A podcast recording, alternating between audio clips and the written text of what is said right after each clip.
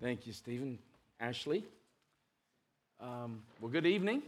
If you would turn your Bible to Jeremiah 15.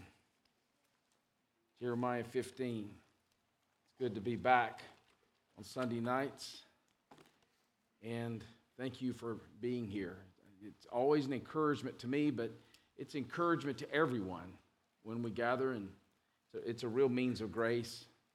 And I, I'm not sure anybody's ever gathered with the people of God and, and regretted it afterwards. Even though there's a lot of afternoons, you, you think to yourself, maybe I shouldn't go tonight. I'm tired. Uh, but you deny yourself and you come, and, and it's a means of grace. Without fail, God knows what He's doing. Well, let's pray and let's get into our passage tonight. Lord, thank you for this beautiful day uh, that indeed preaches, proclaims your glory. And we are able to see that glory even in the created order because, as we have sung this evening, uh, you have revealed to us, you have answered the prayer of the songwriter, Be Thou My Vision. And Lord, you are our vision in your Son, Jesus Christ. And Lord, you have revealed uh, yourself to us by the Spirit and through the Word of God. And we thank you for that tonight. And we pray that you would be our vision tonight, even as we make our way through Jeremiah 15. And we believe Jeremiah 15 is critical for our growth in godliness. And I pray that you would use me to show that. And I pray that it would strengthen our faith, hope, and love in the person of our Lord Jesus Christ, in whose name we pray. Amen. Well, this past Monday, the Vatican, maybe you heard about this, issues a statement that faithful Roman Catholics cannot extend a blessing to same sex relationships because God can't bless sin. I was proud of them for that. In response, CNN commentator Don Lemon, who is engaged to another man, said these words The Catholic Church and many other churches really need to re examine themselves and their teachings because that's not what God is about. God isn't about hindering people or even judging people. Well, these sentiments certainly fit the social imaginary of our culture. But as we've seen throughout Jeremiah, and every other book of the Bible for that matter, not only does God judge sin and sinners, if he didn't, it would divest him as God. It would divest him of his holiness and his righteousness, his justice.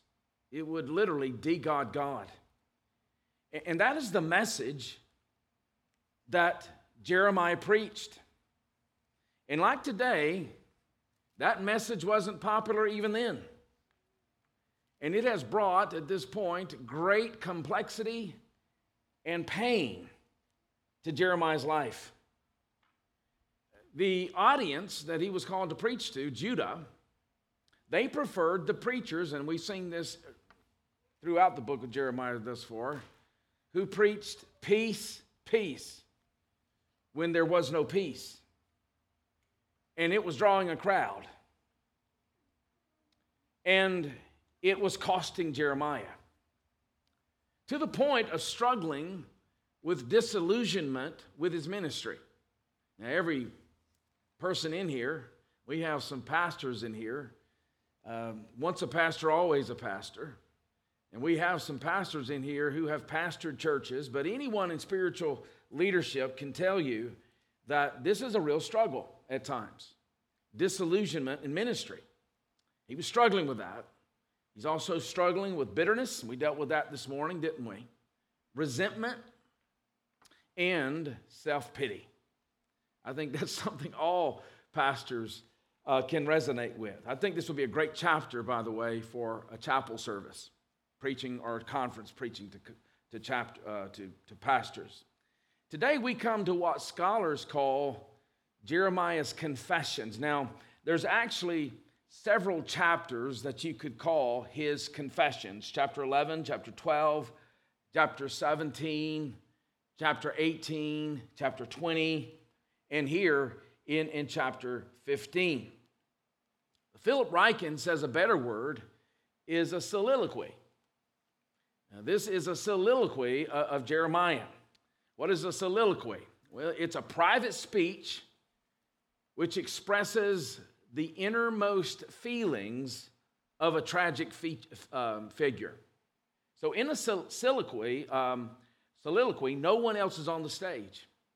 The main character is on the stage, and in this case, we know it to be Jeremiah. And what we're going to see, he is deeply discouraged. And I think chapter 15 is beneficial to everyone who is prone to discouragement. Every believer, that is, who is prone to discouragement. And I certainly believe that includes those who are called to lead spiritually. And he's discouraged because he believes God has let him down. Have you ever been there where you believe God let you down? Well, that's where Jeremiah is in at least three ways. In the first way, God hasn't answered his prayer, at least not the way God, uh, Jeremiah envisioned. The, the second way God has let him down, he has sent Jeremiah undeserved suffering. He's suffering by no fault or sin of his own. Of course, he does have sin, it's inward, not outward rebellion like the people he's ministering to. And then the third reason he, he is, discouraged, uh, is discouraged is that God did not seem to notice his obedience. He didn't reward him for his obedience. And this morning I was reading in my devotional time in Psalm 73, and it reminded me of Jeremiah when the psalmist says in Psalm 73 13, All in vain have I kept my heart clean and washed my hands in innocence. For all the day long I have been stricken and rebuked every morning. He said, My obedience and my fidelity and my faithfulness and commitment to God has been all in vain. God hasn't noticed. The wicked are prospering, and here I am suffering because of my obedience. Now, chapter 4 ended, we, 14 ended, we saw with a remarkable prayer. Uh, let's just remind ourselves that prayer. Verse 22, just see the end of that. Are there any among the false gods of the nations that can bring rain? Remember, he's dealing there with famine, which was the first stage of the judgment that was coming that would end in exile. Or can the heavens give showers? Are you not he, O Lord our God? We set our hope on you, for you do all these things. And so he, he confessed his nation's sins, he pleaded for God's mercy, and he pleaded for God's mercy for the sake of God's name. And so we would assume at this point, remember, chapter 15 was added later in the original Jeremiah uh, book. You would go straight into chapter 15, and it's not chapter 15. So we would assume after that prayer, God is going to answer Jeremiah's powerful prayer. Well, notice in verse 1, what we're going to see in the verse 14 verses, Jeremiah's discouragement because God doesn't answer his prayer, at least not the way that Jeremiah envisioned. Then the Lord said to me, so that's coming off the heels of that prayer. A prayer that I would encourage you to memorize. It's a powerful prayer. Then the Lord said to me, Though Moses and Samuel stood before me, yet my heart would not turn towards this people. Quite remarkable. Send them out of my sight and let them go. it's almost like a reversal of the Exodus here. When he was telling Pharaoh, let my people go, and here, let them go out of my sight. Of course, he appeals here to two of the great intercessors. We, we have looked at Exodus and we saw Moses' great intercessions, and we, we looked in Samuel and we saw Samuel's intercession.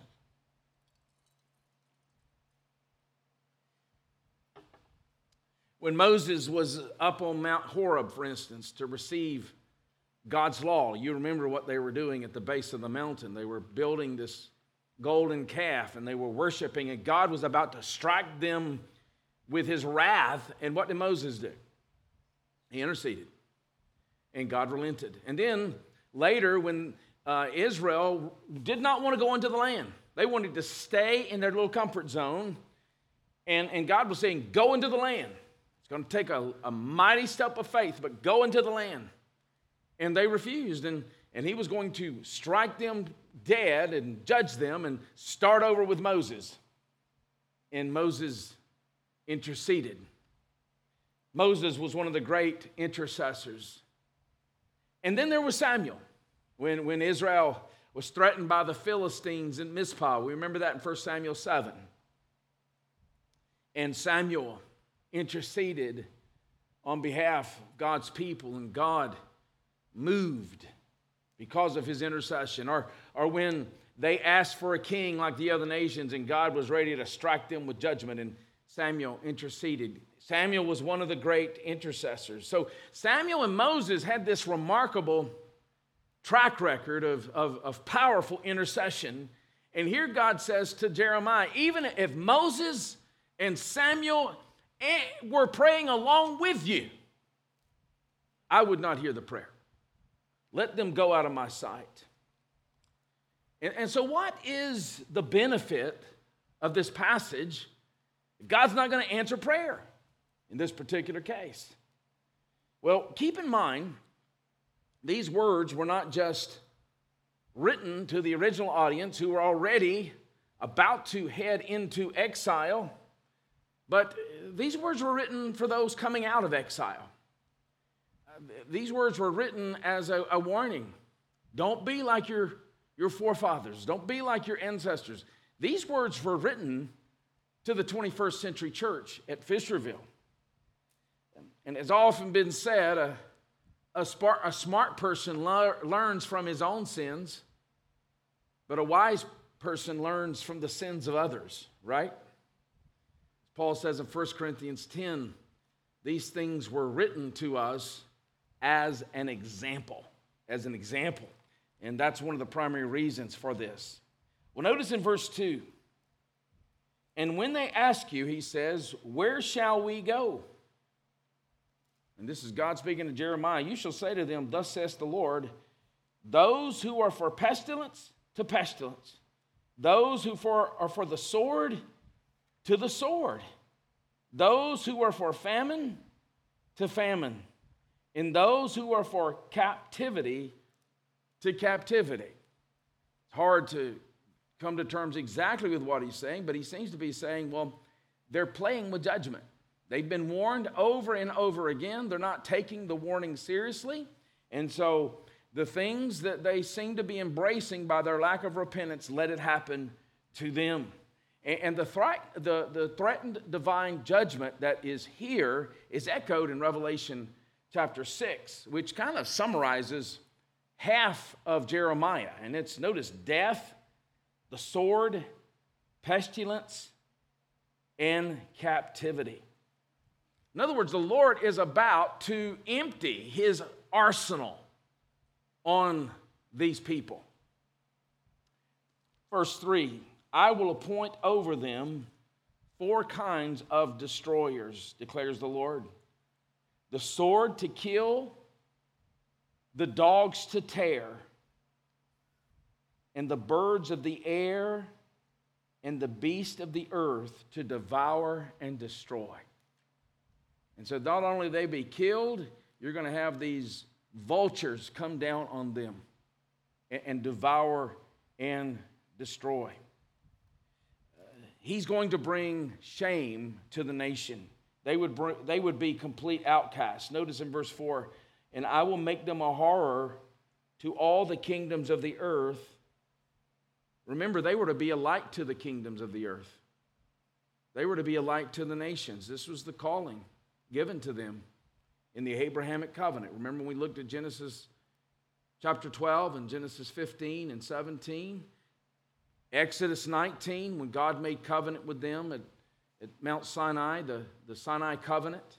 They were to be his treasured possession, and they were be, to be a royal priesthood, a light to the nations. And, and now, because of their sin, instead of a light to the nations, what are they? They are a horror to all the kingdoms of the earth because, notice, of what Manasseh, the son of Hezekiah, king of Judah, did in Jerusalem. Now we need to park here for a moment because I think this hits on a, a philosophy that's making its way in our culture that says that the present generation should pay for the sins of a previous generation. That is a prevalent idea in what is known as critical race theory. So, because one generation was oppressive, the next generation must pay repairs. Okay? And, and so they'll take texts like this and say that is a biblical notion. Well, let's first of all talk about who Manasseh was, then we'll deal with that. Manasseh procured, secured, if you want to use that word loosely, a pseudo peace for Judah by compromising with the Assyrians. The Assyrians were a wicked people, and rather than trusting in the Lord for protection, he, he made alliances with the wicked Assyrians. And, and it was a pseudo peace. It, it, looked like peace. It would have been like a, uh, a person with stage four cancer who's, who's, you know, killing their pain with painkillers. But there really is no peace there. In other words, he brought peace, but it came at a monumental cost because he opened Jerusalem to the worship of the false gods of the Assyrians. In fact, Manasseh, Manasseh this is, he's, he's an important king for you to know. He had the longest rule of any king in Judah. There were 20 kings in Judah, and he had the longest reign of those 20 kings. And he's considered the most wicked. Now, if you, if you read about those kings, man, there's some, there's the who's who of wickedness. And so to say that Manasseh was the most wicked, uh, he's in the Hall of Fame. And he encouraged Baal worship and other false worship. He, pract- he brought idols into the, the uh, temple. He sacrificed his own son on the altar, child sacrifice which, by the way, is no different than abortion. It, it seems so egregious that, that uh, these, these men would sacrifice their sons in keeping with pagan practice, but it's no different than if the baby has not yet been born. And he practiced sorcery and he consulted mediums. And though it is true that he encouraged idolatrous worship, and it is true here that he is saying that it's because of what Manasseh did in Jerusalem. We need to interpret Jeremiah with Jeremiah. This judgment was coming on them not because of Manasseh. Manasseh had introduced false and pagan worship to them, but they had embraced it, okay? In other words, it was coming not because of Manasseh's sins, the judgment was on them because of their sin. In other words, care has to be taken not to interpret text like this one to mean that one generation is punished for the sins of another. That's, that's critical race theory. We may be affected by the sins of others. We certainly are, right? but each one is held individually responsible for his or her sins. Now, let me give you a text from Jeremiah. I could give you some from Ezekiel and other passages. But let me just give you one from Jeremiah since it's the same author. Jeremiah 31, verse 30 Everyone shall die for his own iniquity. You can't get any clearer than that. Everyone shall die for his own iniquity. Well, notice in verse 5 who will have pity on you, O Jerusalem? Or who will grieve for you? Who will turn aside to ask about your welfare? You have rejected me, declares the Lord. Here he is reminding Jeremiah why he didn't answer his prayer. You keep going backward. So I have stretched out my hand against you and destroyed you. I am weary of relenting. It had been the history of Israel that the Lord had relented. And there comes a point where the Lord gets tired of relenting, like a good parent. And he says, notice in verse 7 that he is going to toss them into the air like grain from a threshing floor. This is judgment language. In other words, the wages of sin is death. Verse 7 I have winnowed them with a winnowing fork in the gates of the land. I have bereaved them. I have destroyed my people. They did not turn from their ways. I have made their widows more in number than the sand of the seas.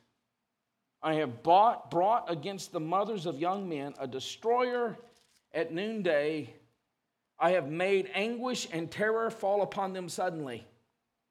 She who bore seven has grown feeble. Seven being a representative, a metaphorical language for the perfect family. Seven sons. She has fainted away. Her son went down while it was yet day. She has been shamed and disgraced, and the rest of them I will give to the sword before their enemies, declares the Lord. So, so many would die that widows would be more numerous than the sand of the sea. Now, what's remarkable about that, again, I think it harkens back to the promise made to Abraham that his, his descendants would be as the sands of the sea. This is a reversal of the promise. In this case, the widows would be more in number than the sands of the sea. And this mother of the perfect family, seven sons, would lose her children and she would faint in that day. This is a promise of utter destruction. When judgment comes, and what have I said oh, throughout the book of Jeremiah? As ghastly as these judgments are, they pale in comparison to the great final judgment. This is JV compared to the kind of judgment that awaits those who will not bow the knee to the living God. And so, back to Jeremiah's unanswered prayer, I want us to consider a couple of, of points here, a couple of lessons. First of all, God does not always answer prayer by giving people what they want. I mean, imagine a world where God was our genie. None of us would be sitting here right now. I can assure you. You, you, you wouldn't be married to your partner. Uh, your, your spouse would probably not be sitting next to you if God answered all your prayers. It would be utter chaos. So I'm grateful, like the great theologian Garth Brooks. Thank God for unanswered prayers. Amen. Sometimes it's because of the intercessor's sin. Sometimes God doesn't answer our prayers because of our sin. Sometimes it's because of the people we're praying for's sins. And sometimes it's because God wants to magnify his worth in ways that go beyond the scope of our praying. He wants to magnify his worth in a way that would stagger our imaginations. In other words, his answers are better, gloriously better than anything we could have imagined to pray. The second lesson I want us to learn here is we need a better intercessor than Jeremiah. We need a better intercessor than Moses. Uh, we need a better intercessor than Samuel. God's not hearing them at this point. Indeed, we have one. We know that, right? The Old Testament intercessors, the great men and, uh, women, men and women of God in the Old Testament, who interceded even at their best, they were limited in what they could accomplish in prayer. We need someone not only who will intercede for us, but one to offer the perfect sacrifice for our sins. We need intercession and atonement. That's the whole point of Hebrews 7. We have a great high priest, an intercessor who not only offers himself a sacrifice to satisfy divine justice, but he, he always, he lives to make intercession for us. And so all of these types in the Old Testament, and these are types in the sense they're, they're pointing us to, to the ultimate one to come, they all fall short. They all fall short. That's the point. That's the point. We need someone greater. Jeremiah here is complaining about his unanswered prayer. And he needs to recognize that all he can do is point to the one who would come. But notice, he's going to transition in verse 10, and he's going to complain now about his undeserved suffering. Notice in verse 10 Woe is me, my mother, that you bore me, a man of strife and, and contention to the whole land. I have not lent, nor have I borrowed. Yet all of them curse me. Jeremiah's message was clearly in the best interest of Judah. Had it been heard, Judah would have averted, they would have avoided judgment. And yet, that very message became the source of strife and contention that was aimed at the prophet.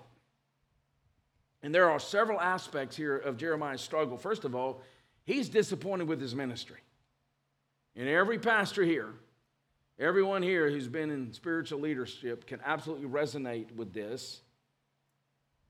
He knew the Lord had appointed him to be a prophet before he was born. That's how the whole book began, chapter 1, verse 5. But with that, he is clearly frustrated because for all his faithfulness, he received strife and contention and hatred in return. In other words, ministry is not for the faint hearted. It's not. And, and I, tell my, I tell my students that. I, I try to talk them out of ministry. Uh, because if you can talk them out of it, they never were called to it. I have a roommate, former roommate in college. To this day, he blames me for not being in the ministry. And, and what happened on that fateful day, I was not a Christian. And so I walked into our apartment and he was reading his Bible. And, and, and, and I said, What are you doing? He said, I'm reading my Bible. And I started laughing. Thought it was the funniest thing this guy was reading his Bible. Now, it wasn't funny. I thought, it, looking back on it, as a Christian, it had been beautiful to see him. Uh, he said, I, I, think God's calling me to the uh, ministry. And I started laughing even louder. And he said, That day when you laughed at me, I talked myself out of going into the ministry. I said, Well, I, to this day, I tell him, I became your best friend. Because if someone can laugh at you and you walk away from the ministry, uh, you weren't called to the ministry. Because every pastor goes through dark disillusionment and, and, and discouragement. And that's why later in chapter 20, he will say, he will curse the day he was born. Jeremiah will essentially say, I wish I had never been born. You see, when we allow, whether you're a spiritual leader or not, when we allow discouragement and disillusionment to control us, and I think all of us can, can say that has happened at times, we tend to not see any good anywhere.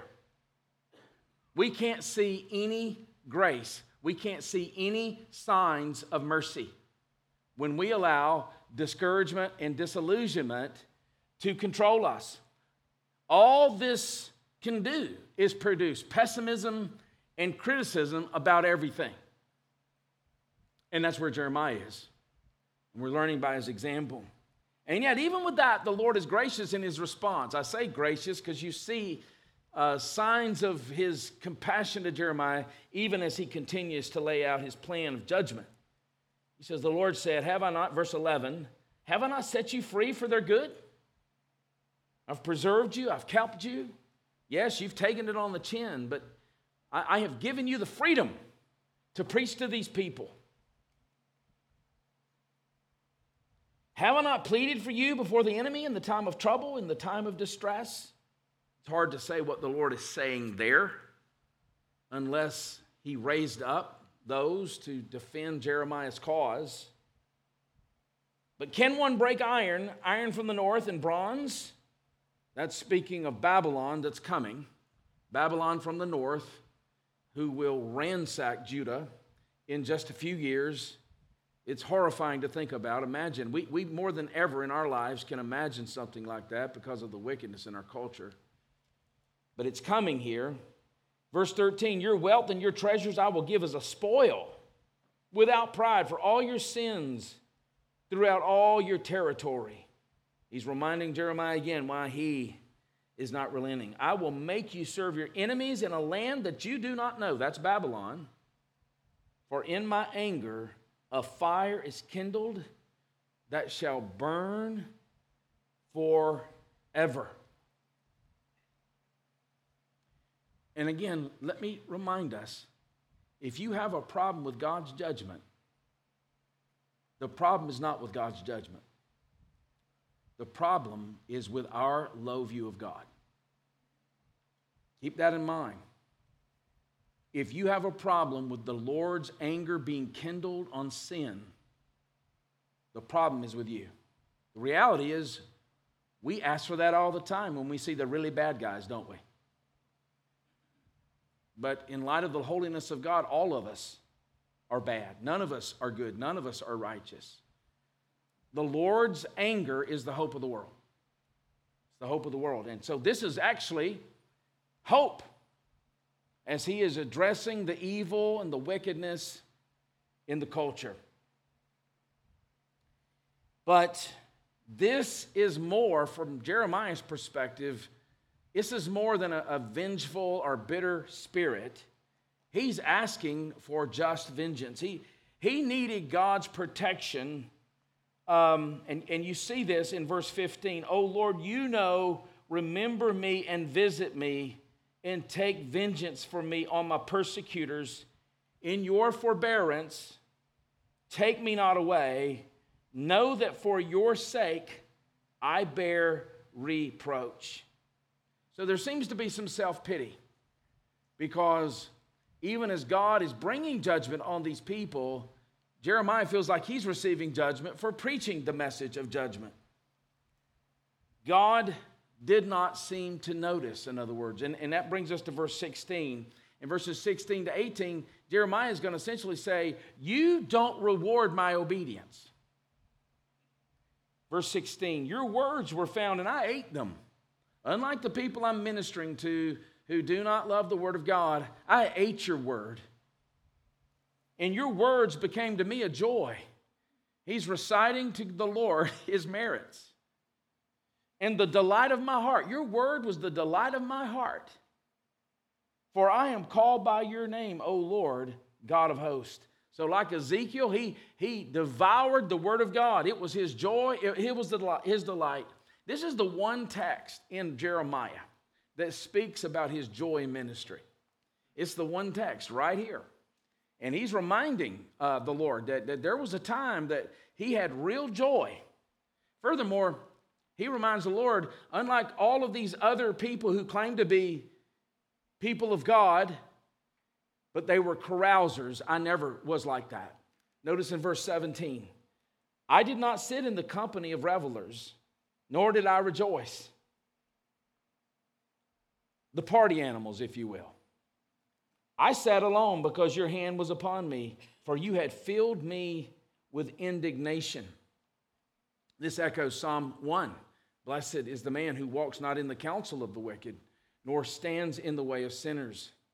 In fact, the second part of verse 17 here indicates that all the carousing, the revelers as he calls them, among the people of God, it gave him righteous anger, indignation.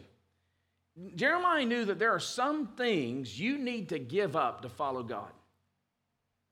Not talking about being legalistic or moralistic or, or being stricter than God, but there, he had lived a life of self denial because there's a price to pay for spiritual leadership.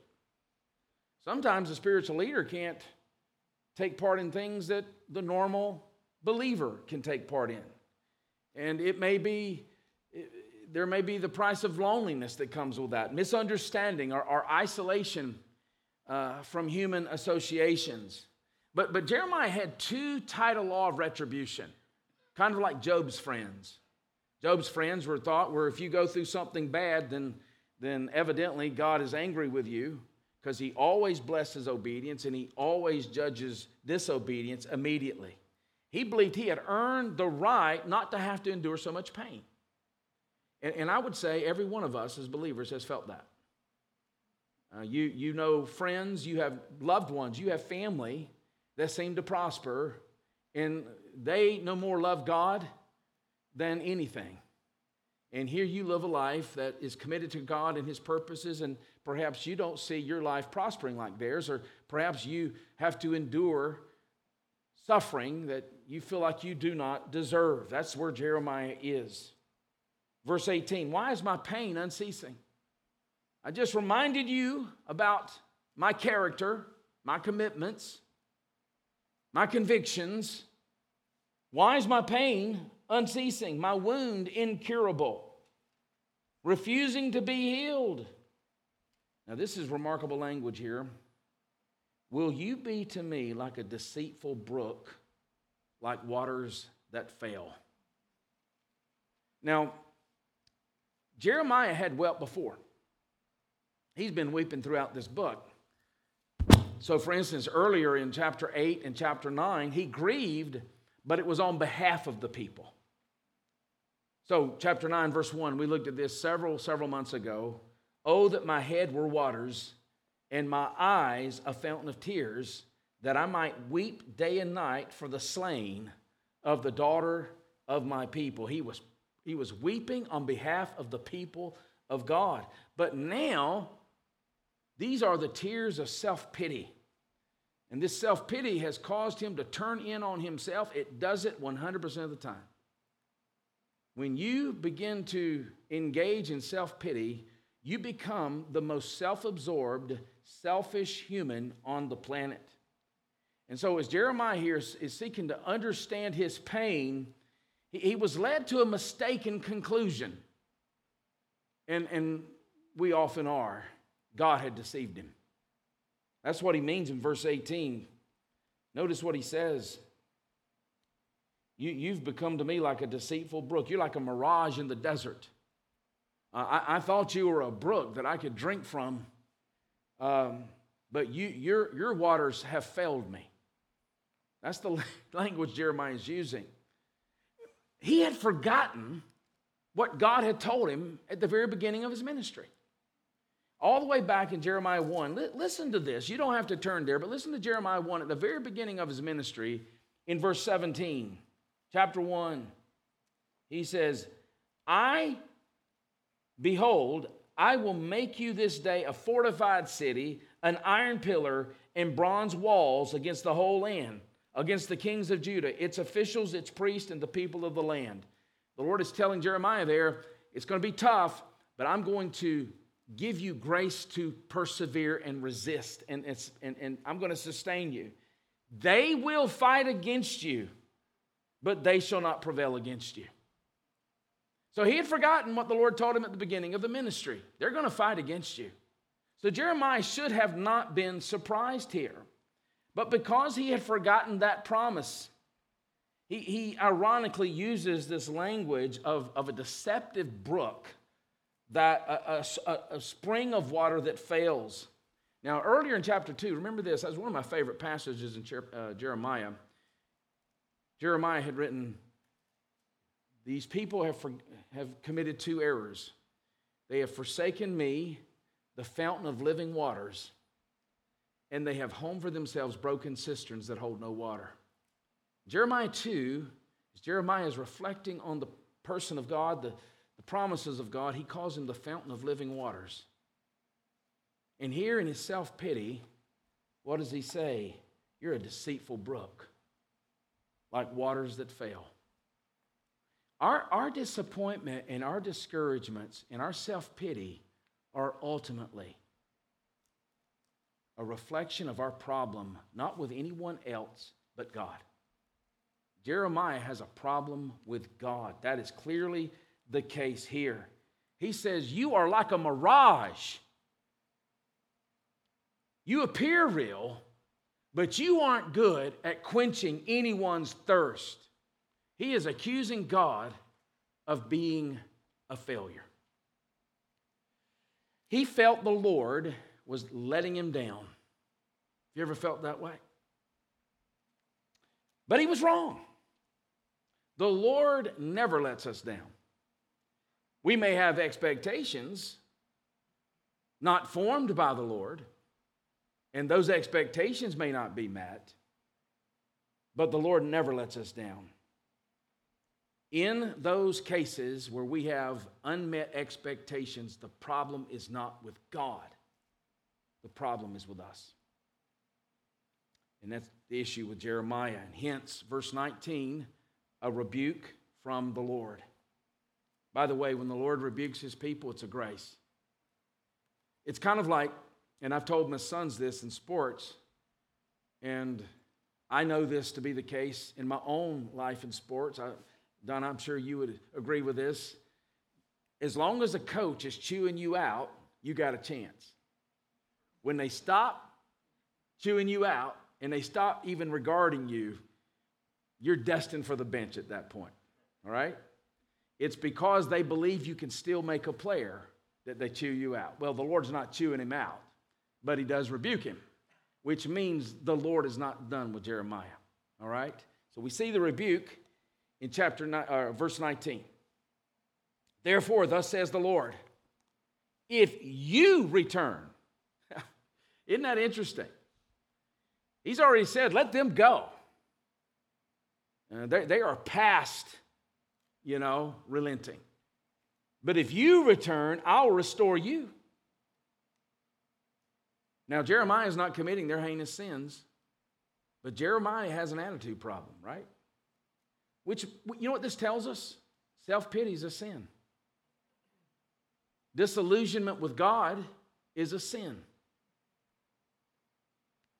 And he graciously says to Jeremiah, If you return, I want you to notice there's a word that's found over 1,050 times in the Old Testament.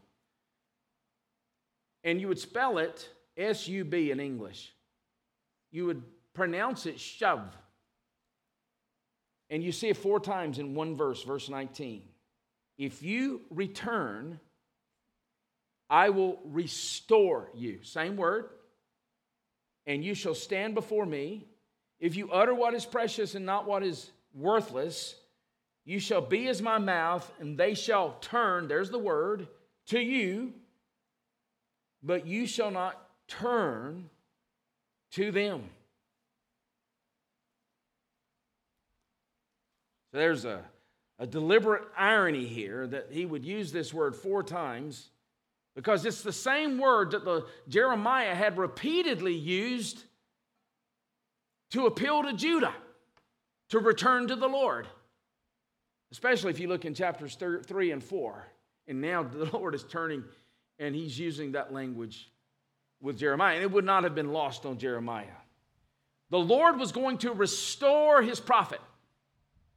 And every pastor has those seasons he has to be restored, doesn't he?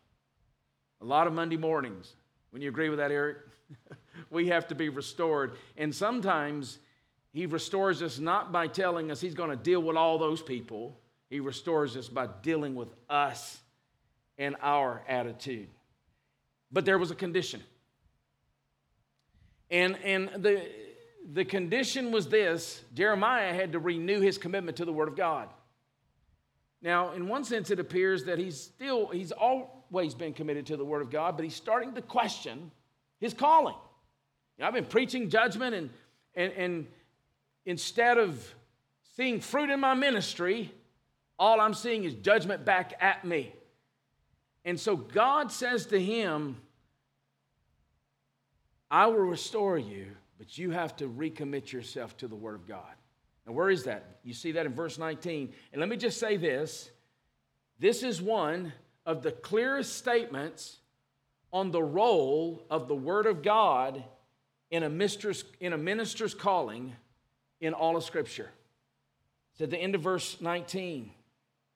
He says, If you utter what is precious and not what is worthless, you shall be as my mouth.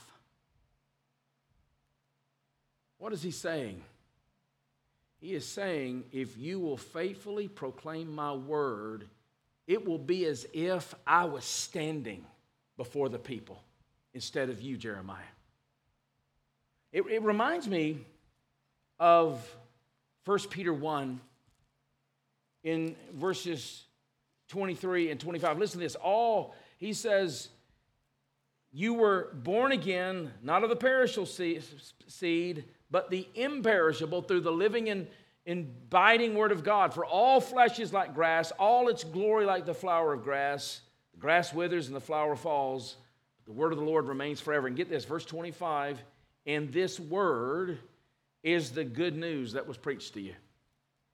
When a preacher faithfully preaches the word, it is the word of God.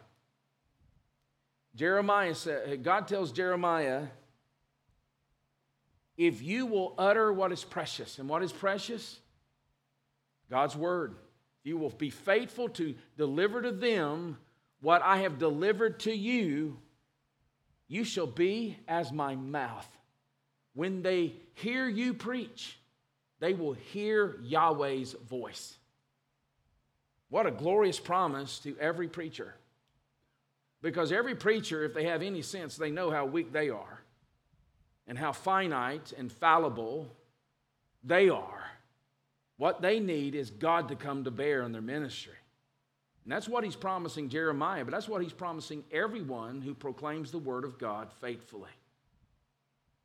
You will be as my mouth. And with that renewed commitment, God promises to bless it. Notice verse 20. I will make you to this people a fortified wall of bronze. They will fight against you. What does that remind you of? Chapter 1. We just read it, didn't we? He's taken him all the way back to the promises made, uh, let's just say, at his installation service, at, his, at, the, at the day that he was ordained for the Southern Baptist ministry. He says, They will fight against you, but they shall not prevail over you, for I am with you to save you and to deliver you. So obviously, this does not mean that he'll be free of attack. In fact, he's promised they're going to fight against you. Jeremiah, you're going to be raked over the coals, but you will prevail. That's the language he's using. And the Lord promises that because he promises his presence, his salvation, and deliverance. Notice in verse 21 I will deliver you. So, verse 20, I am with you, that's his presence, to save you and deliver you. I will deliver you out of the hand of the wicked and redeem you from the grasp of the ruthless.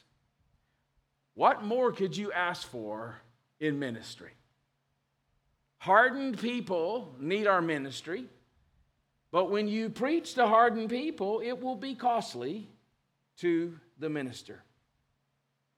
But here's what the Lord does, and I think this is an important point for all of us as we close. The Lord repeats the promises he made to Jeremiah in chapter 1. Now, why is that important to us?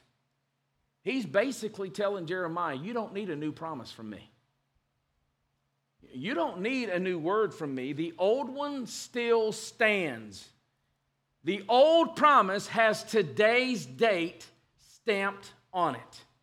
You just need to believe what I've already promised. One of your issues, Jeremiah, is that you have promise amnesia. And that's our problem too. We develop promise amnesia.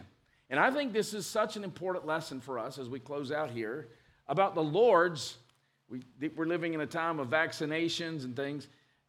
These promises that you see throughout the scripture that we know are centrally fulfilled in the God man, the person of Jesus Christ, they serve as either a vaccination or an antibiotic for all discouragement and disillusionment for every believer, and certainly for those in ministry. Uh, they serve as an antibiotic for those of us who already have it, already discouraged, already disillusioned, already self pitying. It's a great antibiotic, the promises of God. And you don't need book 67 of promises. We've got 66 six books of promises. But they also serve as a vaccination. As you reflect on and meditate upon the promises of God, it's the promise driven life. It guards you from the disillusionment, the discouragements that come from ministry and life in this fallen and broken world. Let's pray. Lord, thank you. Thank you, Lord, that indeed we have the promises that are ours in Jesus Christ, as Paul would say in Romans 8.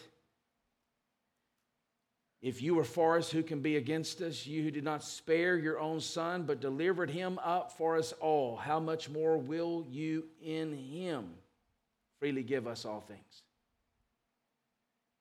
And we thank you that you did deliver him up for us all, because we deserve the judgment that Israel received. We deserve all of that judgment and more. And you brought a substitute to take the judgment for us. And now, having raised the substitute from judgment in full bodily historical resurrection and having exalted him to your right hand, we have the promise that if we are in Christ, we have sonship and we have an inheritance that cannot perish, spoil, or fade kept in heaven for us. Father, I pray that this message indeed would encourage the discouraged tonight. And I pray that it would be a guard, a protection against those who are prone to discouragement, self pity, and disillusionment. We thank you, Lord, that as great a prophet as Jeremiah was, he points to an even greater prophet who came and who intercedes not just as our prophet, but as our priest. A prophet who reveals your will to us for salvation, and a priest who ever lives to make intercession for us. And he's able to save to the utmost, not only because he intercedes, but because he died to sin, as we saw this morning, once for all. The righteous for the unrighteous. We ask these things in the name of this prophet, in the name of this priest, indeed, the name of this king, Jesus Christ. Amen. You are dismissed this evening.